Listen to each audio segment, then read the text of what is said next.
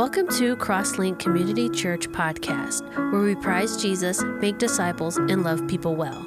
We are so glad you're here, and wherever you're listening from, we believe you will be more acquainted with the heartbeat of God through today's message. So my my goal and plan um, is to get us all out of here to enjoy the last two hours of sun that we have before the wintry mix comes how depressing is that, right? Like that's just, yeah. I, people have been only uplifting. Hey, do you know there might be wintry mix on Tuesday? I says, why would you ever speak that again? Stop talking, right? Like it's just. Anyways, at least we've got to enjoy the sun a little bit in April. Uh, but uh, yeah, enough about the weather. uh, hey, so we are in the book of Philippians. And uh, if you have your Bibles, you can turn to Philippians chapter 1. If you were here last week, Resurrection Sunday, uh, we celebrated uh, uh Philippians chapter 2. We, we jumped ahead. We jumped ahead because I wanted to be in Philippians chapter 2 for Easter, and we kind of, you know, we're, we're a little late getting there. So we're going to finish chapter 1 today. So we're going to backtrack a little bit just to finish it out.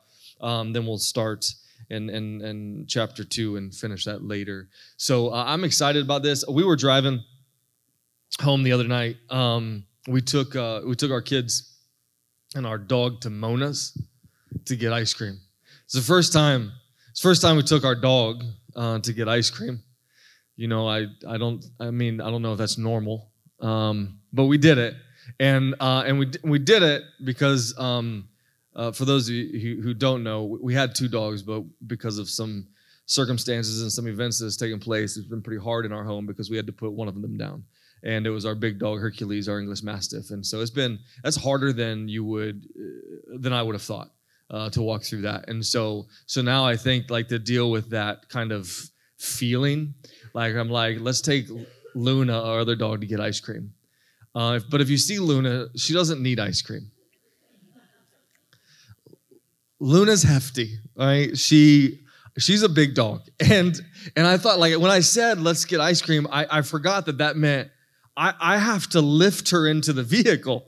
Um, and, and I didn't anticipate it to be as difficult as it is. She's she's not agile. Like this was I I did all all the work. And I'm like, if we're doing this anymore, we need to get some sort of lift. All right. So, like, she was.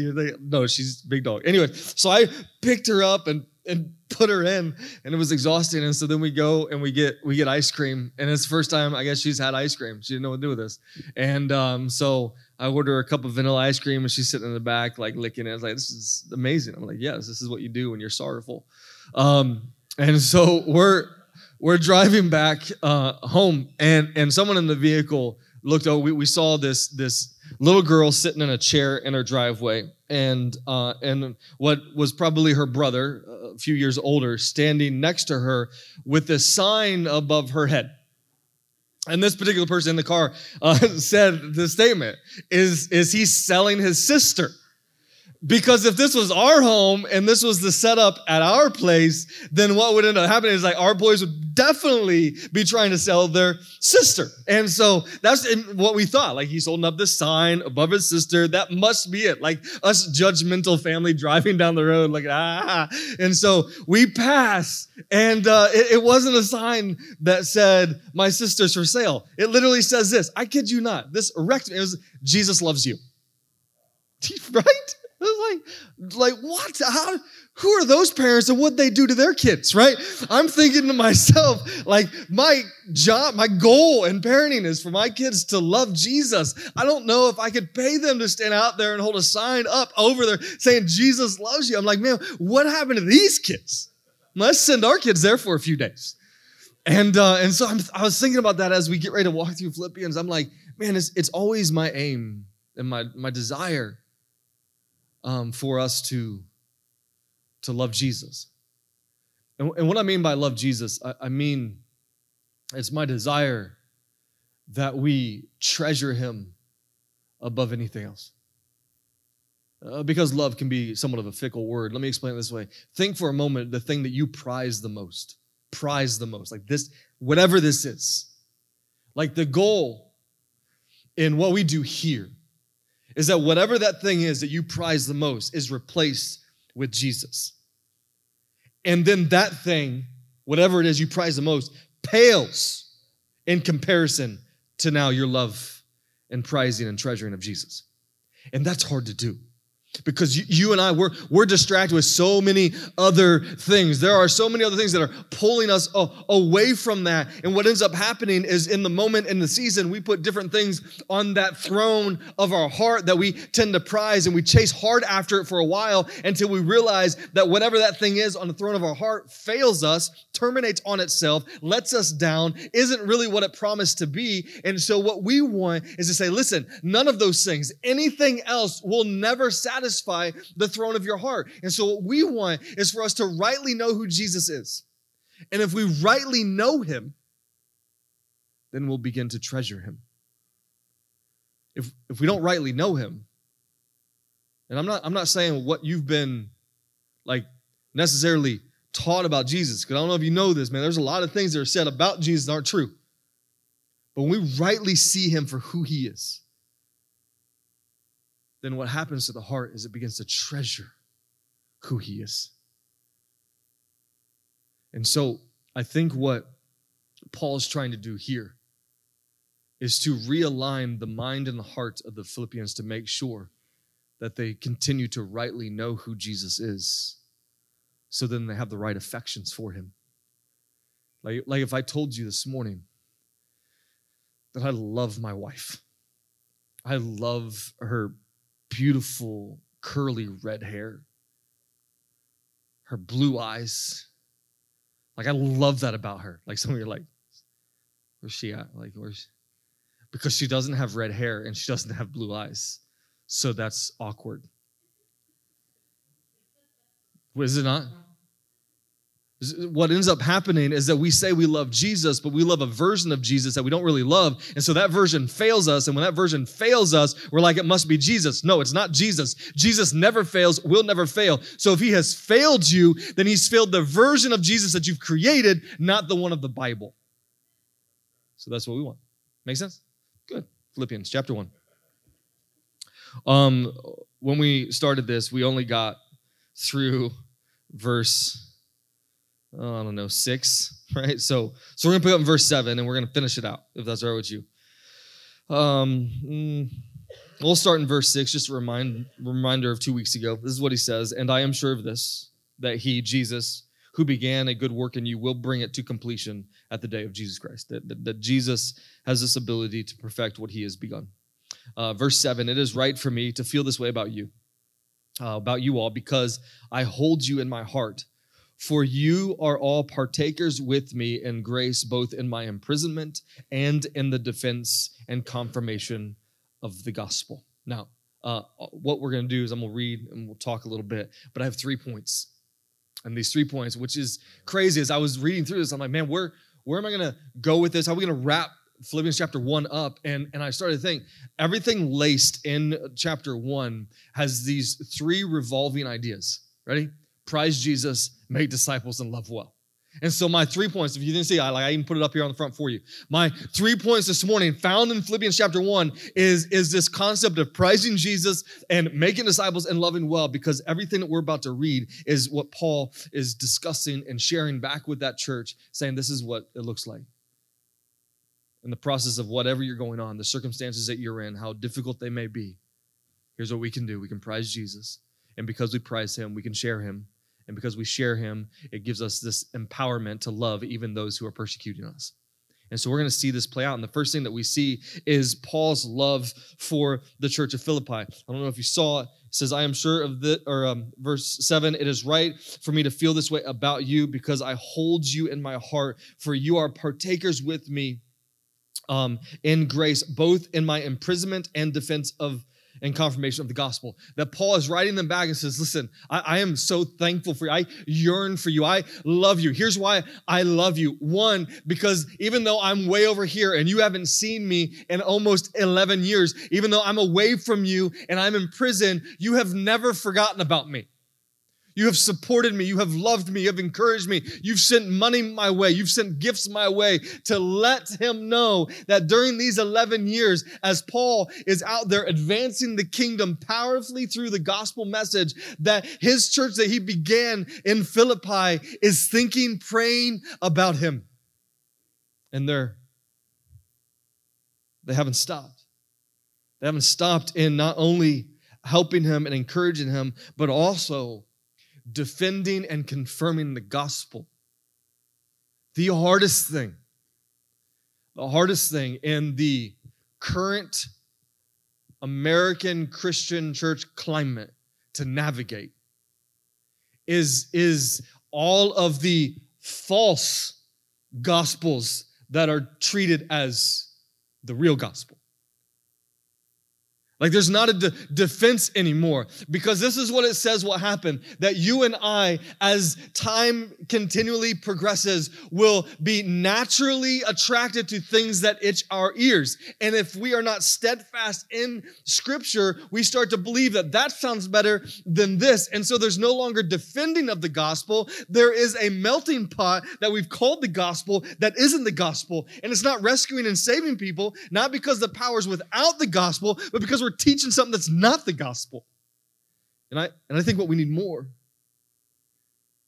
is a full understanding of not the gospel as a junk drawer,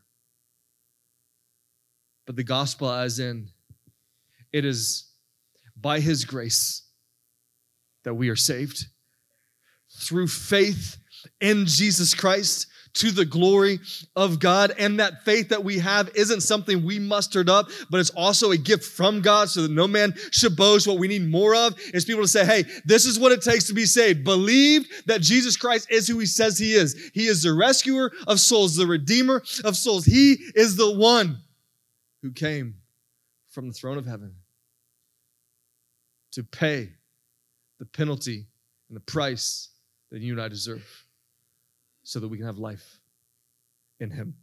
Like we need, we need more of that, and we don't get it. In fact, what we get is like, man, if you if you believe in Jesus and you do like these four steps, then you're gonna have a great life. Everything, everything's gonna be wonderful.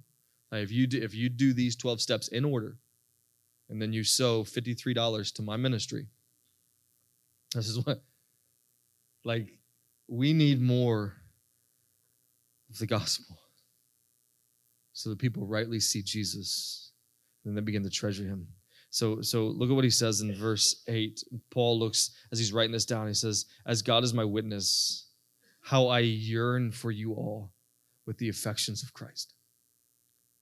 Like he longs to be with them as he thinks about them. He's writing this thing down. He's thinking about them, and his heart and his mind is moved in affection.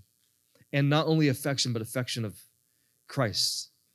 And it is my prayer that your love may abound more and more with the knowledge and all discernment, so that you may approve what is excellent and so be pure and blameless for the day of Christ. Look at this, verse 11 filled with the fruit of righteousness that comes through Jesus Christ to the glory and praise of God. So he wants the church of Philippi to understand, and by way, wants us to understand um, that Jesus does this beautiful thing. He does two of them. This is the first thing that because of our belief in Him, we have this positional righteousness. Meaning, what does it take to have right standing before God, a holy, righteous creator of the universe, uh, separate from us, big, massive, holy, righteous God. Like, what does it take? And what it takes is our belief in Jesus Christ, his righteousness. So we have positional righteousness that he gives us. But then there's this thing that happens. We have this fruit of righteousness, like our, our righteous deeds, how we start to navigate life. Now that you believe in Jesus, your belief starts to change your, your behaviors. But what I love about this, as he's reminding the church of Philippi, is that even the righteous acts that we do, look at this, come through Jesus. That you and I still are not left alone in this thing. That is still not up to you in way of appeasing God by your behaviors. That still, that it is Jesus that sustains us and saves us, that it is in Christ that we still have our position. And it's in Christ that He begins to change our behaviors. Listen, here's what's crazy. You can have you can have a person who would can drank alcohol for a long portion of his life and decided that he needed to stop. And for three years didn't touch alcohol and white knuckled it, but still every fiber of his being still longs for a sip of that drink. He's not free. Whether he's without it or not, he's still not free. And so, what Jesus does is doesn't leave us alone in that, that his spirit starts to work from the inside out. And sometimes it's a, it's a slow work. Sometimes it doesn't go as quickly as we want. And then us watching on the outside, we're like, Jesus, you need to move faster than that guy right? Like they're they're still far. You need to do this or this one. Like this is what ends up happening. But what happens is if we trust what Jesus is doing inside of us, He will begin to kind of tear down those things and create true freedom instead of a false freedom. So it's no longer me white knuckling it. It's I'm truly free from this because Jesus Christ has set me free from this. Sometimes that takes some time. But if you remember what he says up here, that I'm sure of this, that who, he who began a good work in you will bring it to completion. That God, God has not given up on you even when you've given up on yourself, which is good news. Is good news. Verse 12.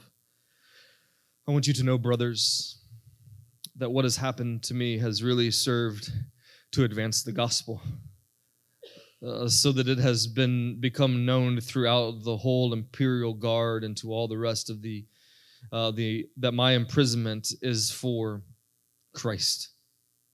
And most of the brothers have, having become confident in the Lord by my imprisonment, are much more bold to speak the word without fear. Which I'm going to continue reading verse 15. It says that Some indeed preach Christ out of envy and rivalry, and others will uh, from goodwill. The latter do it out of love, knowing that I am put here for the defense of the gospel. The former proclaim Christ out of selfish ambition, not sincerely, uh, but thinking to afflict me in my imprisonment. What then? Only that in every way, whether in pretense or in truth, Christ is pro- proclaimed, and in that I rejoice. Now, let's just do some work for a moment. First thing, he says that um, what has happened to me currently has help to advance the gospel. So much so, the entire imperial guard knows about Jesus. Now, how does that occur? Because I don't know about you, but if I'm put in a precarious situation, a difficult one, dark one, gloomy one, it's my proclivity to complain. I'm, I'm alone in that? You don't? Okay, so what happens is if things don't go the way you want them to go, and we're like, oh God, why are you doing this? This is not how I had it planned out. And so for Paul, he is currently in prison, literally in prison for advancing the gospel, which makes you wonder, okay, God, this is how you treat people who are doing your work? And what it says here is that people who are watching Paul, brothers who are watching Paul, are actually becoming more confident for seeing him being true and steadfast to the gospel and being imprisoned because of it. So they start talking about it more. I'm like, that is not like American Christianity at all. People get in difficult situations like, ah, I need to tone this down a little bit. Not for Paul. He continues, he's put in prison, and it's advancing the gospel. And this is what happens. Most of the uh, theologians' commentaries would tell you that this kind of prison in the Roman era during this time for Paul as a Roman citizen would have been um, literally handcuffed, um, chained to a guard. Uh, in this little quarters area that he would live in while he is awaiting his trial. And what would happen is that each guard would do a rotating shift. So they would come in and they would be chained to Paul, and this guard would be with Paul for however long their shift is. And so what Paul's doing is like, this is a great opportunity. Every person, every person that's chained to me is going to hear Jesus. And so when he says that he has had the opportunity to spread Jesus through the entire imperial guard, he's not lying because every every uh, guy who was chained to him, he was sharing the gospel with. So this is what it tells me that if you rightly know Jesus, you prize him, and if you prize him, you begin to talk about him. Like it was natural for Paul. I wonder, I wonder how those guards felt. No, man, it's your turn. Uh, no, I yesterday for 12 hours I listened. Right? Can you imagine? Like, I only am gonna talk to you for 42 minutes, right? And you're like, man, is this guy gonna end? Can you imagine being chained to me? We'll talk all day long. And so for, for him, I, I'm sure all the imperial guard like had to t- draw the straw, right? To, to, to be chained to Paul. But he used it because he rightly knew who Jesus was, therefore he prized him. And listen to me, the thing you prize the most, you naturally talk about. You have a good steak, what do you do? You go to a restaurant or you, or you like, like if I cook food on my grill, I'll send pictures of it to like my parents, like, ha, what you missing out on, right? Like, because what you prize, you talk about. And so for Paul, he prized Jesus so much, he's like, I'm to use this as an opportunity to advance the gospel. I wonder what the conversation would be like between us and Paul. Like, let's let's say we sit down with him.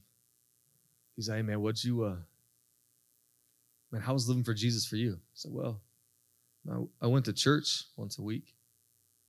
What? What, is, what does that mean? I wonder what Paul's reaction to that would have been like. Because Paul, in living for Christ, wasn't a church attendance, it was an everyday, this is who I love, who I talk, this is what it's about for me. So I think the conversation would be weird anymore. I think we've turned this thing into something that maybe it shouldn't be. I'll say it this way, and this is pro- this is like this is not good for a pastor to say because it's antithetical to growing anything. Um, but here's what I'll say: uh, this shouldn't be the crescendo or climax of your Christian faith. Sunday. This, sh- this shouldn't be the greatest moment, the moment that you feel the most victory, the moment where you feel the most celebration. Like if that's if this is if this is the day that's it, then you're probably actually um, kind of uh, believing more in me than you are Jesus. Because so many people attend churches today that go to hear the pastor that's preaching, and their relationship with Jesus is actually vicariously through the pastor instead of with Jesus. And so it's reason why when they leave the church and they do life, they struggle a little bit. And like, I need to get back to church. I need to hear the word. I'm like, you got the word. You got the word right here. Read the word. And it's like, I don't read the word. It's boring. That guy's funny. I'm gonna go there. Listen, Paul addresses even in this text. While I'm in prison, there are people who are spreading the gospel for their own ambition, for their own self, their own selfishness. Some do it for greed and money, some do it for clout and status, and some do it because they just want to see people know Jesus. Anyone here critical and cynical? Okay, one person. I know, like I know some of you. Like your hand should have went up right away. Right now, you're actually critical. I even asked the question, and so here's what happens: like you start to like tear apart churches and pastors and things that you see and hear. Like, oh, that's not right. That's not like what's crazy to me is that Paul here says, listen, there are literally people who are growing in their status by preaching the gospel in the face of Paul and his imprisonment, trying to gain more status than he has because he's in prison. Like all this is going on. They're trying to posture for more status and position because Paul's out of the game right now in prison. And so they're doing all these things to grow. And Paul's like, you know, I hear about that. That's cool. Some do it for the wrong ambitions, some do it for the good of Christ. Did you see what he says? Either way, Christ is proclaimed, and in that I rejoice. I'm not there yet. uh, that's a struggle. Like I'm critical and cynical, so I look at things. And here's what we need to come down to: what we need more of, as I already said, is churches and people proclaiming Christ. And however the motives are behind that, are not for us to judge. What Paul is saying here is listen, Christ is being preached, God will deal with the intentions. That's what we need more of. We need more people to just talk about Jesus, make disciples because we're in love with him. Let's continue on uh, verse uh, 19. Yes, and I will rejoice. 19. For I know that through your prayers and the help of the Spirit of Jesus Christ, this will turn out for my deliverance. And then our theme verse for this uh, journey is this one As it is my eager expectation and hope that I will not at all be ashamed, but with full courage now, as always, will be honored in my body, whether by life or by death. Um, he mentioned something in verse 20 that is my eager, eager expectation and hope. There's a hope that he still had, even in difficult situations, even being in prison, even when he had hardships, even when he was beaten, like he had a hope. I'm telling you this what we need more of is the hope that's found in Jesus. Because we've we've misplaced hope. People oftentimes come to Jesus now for the hope of restoring their marriage, for the hope of restoring their life, for the hope of restoring their uh, finances. And that's misplaced hope. We come to Jesus because he alone gives us hope. And in that, in that trust, in that believing, then my prayer is that he begins to work not only in my heart, but then, then, then my wife's heart or then my occupation, whatever it is. But we don't come to Jesus to fix things. We come to Jesus because he's our redeemer and we trust in what he ends up doing. That's hope. Because the one thing that cannot be taken from you, and if you've lived life long enough, you know anything and everything can be taken from you the one thing that can't be is your position in God's family because of what Jesus has done. The victory that you have cannot be removed. And so that gives them hope. I remember I had this um, struggle. Like it was, it was a moment of lapse in my judgment, for sure. I, I wanted to start running. this was many, many years ago. I'm like, I need to, I need to run. I need to get. In, I need some discipline in my life. That's what I was doing. I need some discipline. So there's a guy in my church who um, was a part of the Canadian For- Special Forces. He's he's a good dude. And I'm like, hey man, you want to start running in the mornings? He's like, yeah man, let's do it. I'm like, great. What time? He's like, what, what about five? I said mornings, like not 5 p.m. Like more, no, no, 5 a.m. 5 a.m.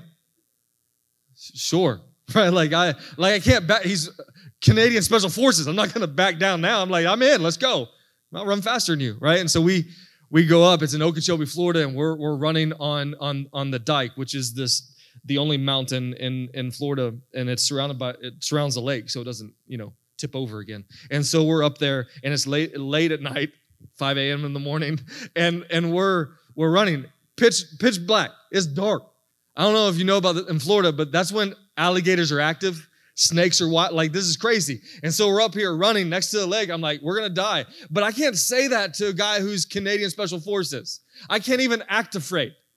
You know that? As like, like, like I am let's go let's do this. And so we get there and we start running. And and i i really got into this to maybe try and get into a little bit of shape and uh a shape. I didn't care which way i just wanted to move forward. And uh and so what ends up happening is like he starts to run a little faster. And so i start to run a little faster. And all of a sudden like we're both like competing although we're not saying it. And i'm not gonna get beat by this guy. He's canadian. And so we're just going. And so, so we're moving, and, and and all of a sudden, like we're getting we can't go around the lake. However far we go out, we got to come back. And I'm thinking to myself, man, we're going pretty far. Like, I'm going to die coming back. And so we continue to push and push and push. And so eventually I said, hey, man, you know, I got to be at work. Can't run for three hours. You know what I mean? Like, should we turn around? He's like, oh, yeah, I was just, yeah, we can turn around. So we turn around. And I'm like, all you see is darkness. And I'm like, he's going to have to carry me. I'm going to, I'm going to have to have mouth to mouth resuscitation by a Canadian Forces, dude. And uh, so we're running, and then all of a sudden, like you start to, you'd make this little turn.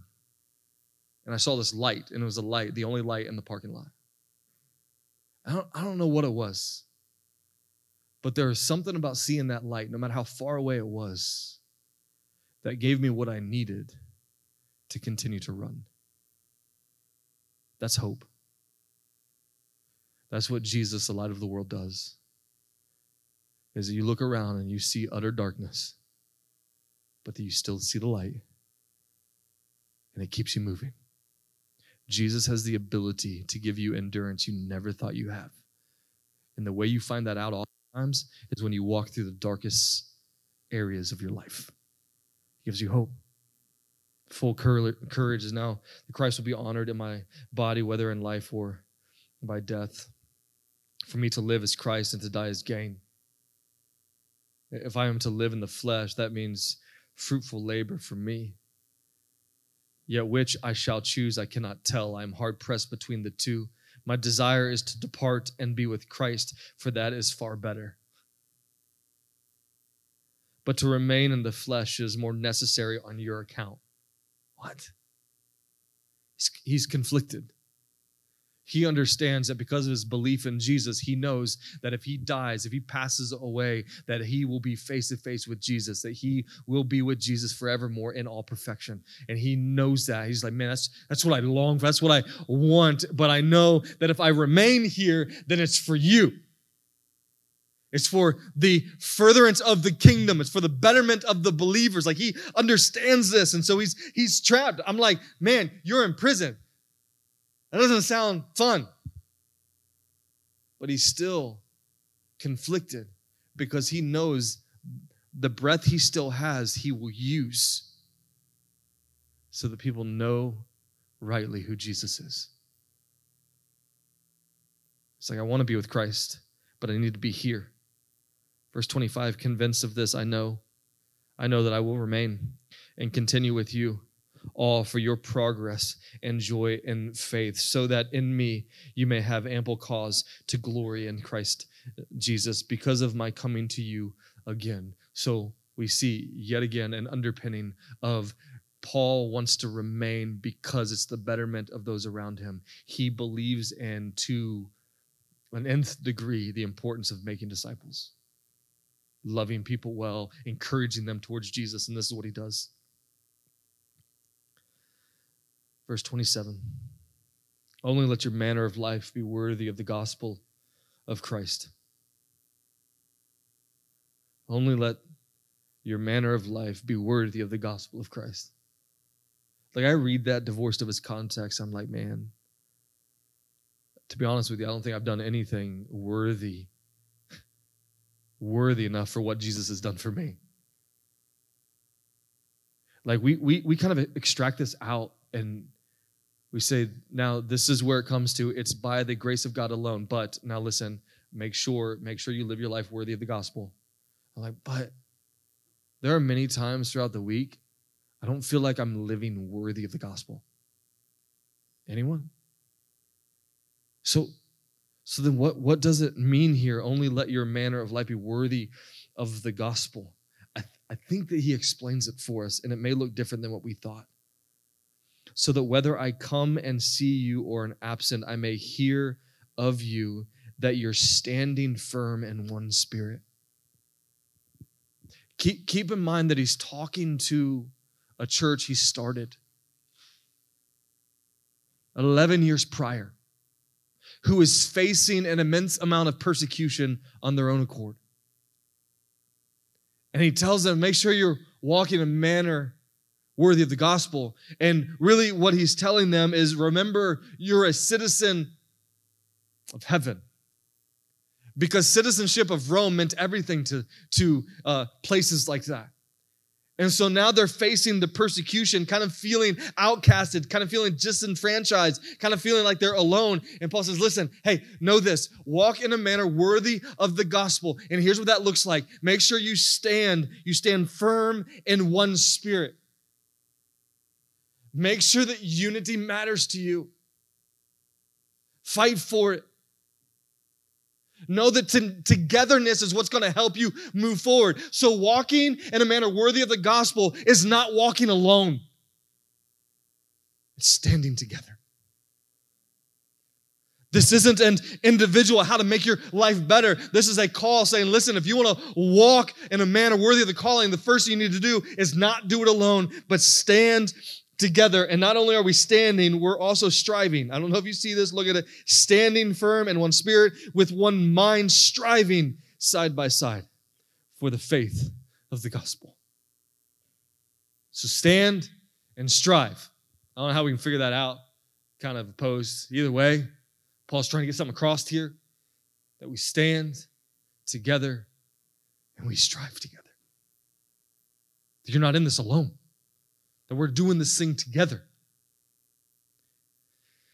Not only do we stand and we strive, look at this, and that we are not frightened in anything by your opponents. Or if I could say this, that we don't allow our fear to fit in the culture to dictate how we stand and strive as a church because it, it's different for us. Like we're going to talk about suffering persecution. For us here, what we need to understand is that we're our fear is not we need to look a certain way so we're accepted. It's not it's not what needs to happen here. What what we need to understand is that we stand in one spirit. We strive side by side in one mind. And that we're not frightened because we're not alone. We don't we don't have to be dictated by cultural whims. We can move forward as people who stand firmly on the gospel. Um, this is a clear sign to them of their destruction, but of your salvation, and that from God. For it has been granted to you that for the sake of Christ you should not only believe in him, but also suffer for his sake. I don't like anyone highlight and underline in their Bible? I know one of you highlights. Anyone uh, underline and highlight in your Bible? No? Okay, a few of you. Okay, you didn't want to raise your hands. Either way, um, so what it, what ends up happening here is that most of the time when you look at the places you underline highlight, they're encouraging, uplifting, like, oh, this is great. I don't I don't think many people have underlined and highlighted uh, that um, that you should not only believe but also suffer. Even with that, like when you read suffer sort of thing here for His sake because we don't want that.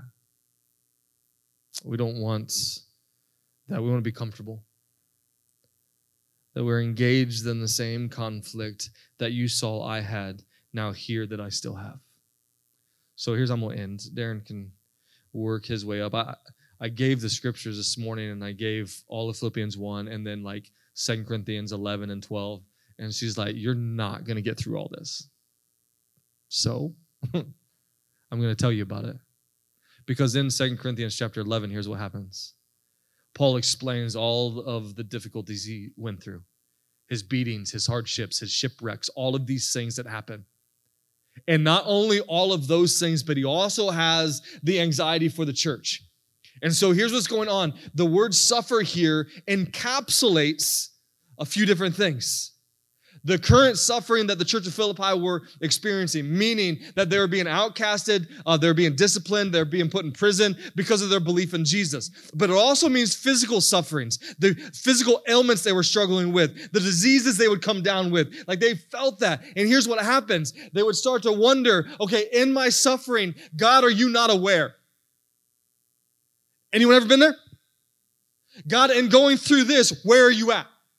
And so Paul's encouraging them to let them know listen, you were called to belief in Jesus, whether or not he changes your circumstances the way you want or not. He says you were called to believe in and suffer for. And so what ends up happening is that we want our circumstances to change so badly that we forget that our calling for you, like our calling, is to believe and suffer. So not only was it the persecution they were going through or the physical suffering, but it was also the suffering of temptation. Like the struggle, navigating this new living, but still being pulled by your own desires. Anyone ever feel that tug of war? Like I know the good I want to do and I don't do it, and the bad I don't want to do, I do this internal struggle. And so, what Paul says in Second Corinthians 11 through 12 is he talks about all the painful experiences he's been through. But then it transitions into, but God allowed this thorn of fle- my flesh that I prayed to him to remove three times. Now we don't know what that is. We have speculations. We can figure it out. Like, but we don't know. Here's what I know is that whether you're walking through a difficult scenario situation or you're struggling with temptation or you're struggling with some type of illness, what ends up happening, what ends up happening is that we look to God and we're like, God, can you can you just fix me? What's wrong? Can you just fix my situation? What's wrong with my situation? Can you fix this? And God's response to Paul, I think, is the same to us. God has the power to change your circumstances. God has the power to remove disease and physical ailments from your body. God has the power to give you a supernatural strength to um, navigate temptation. But it starts with us trusting in His grace is sufficient. Because I think what ends up happening is that we feel like we have to do it on our own. I'm broken, so I need to fix it.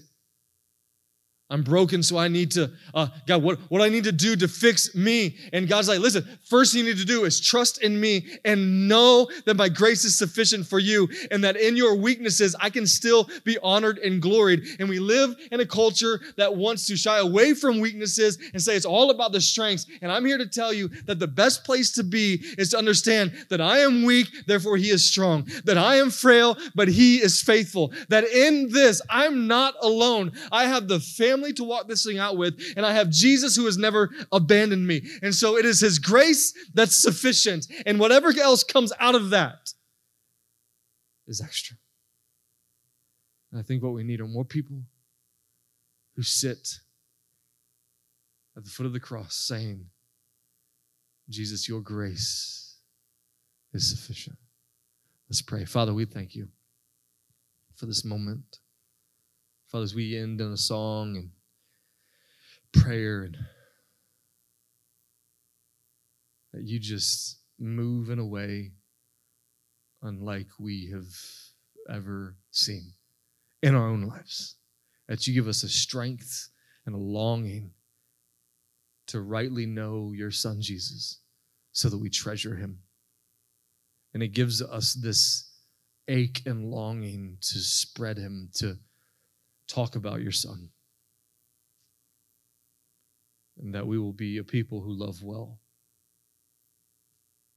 Father, it's crazy to me that even with the church of Philippi and what they have walked through and what they endure, the words from Paul back to them was this rejoice and encouragement, rejoice and be encouraged. And so I think what we need more of is a trust in that you are enough, sufficient, that you and your grace is enough for us. Father, we love you. In His name we pray. Amen. Thank you for listening to Crosslink Community Church Podcast. If you would like more information about our church, please visit our website at www.crosslinkchurch.com or join us in person on Sunday mornings at 10:20 a.m. Don't forget to subscribe to our podcast so you don't miss a single message and share with a friend. Thank you again for listening.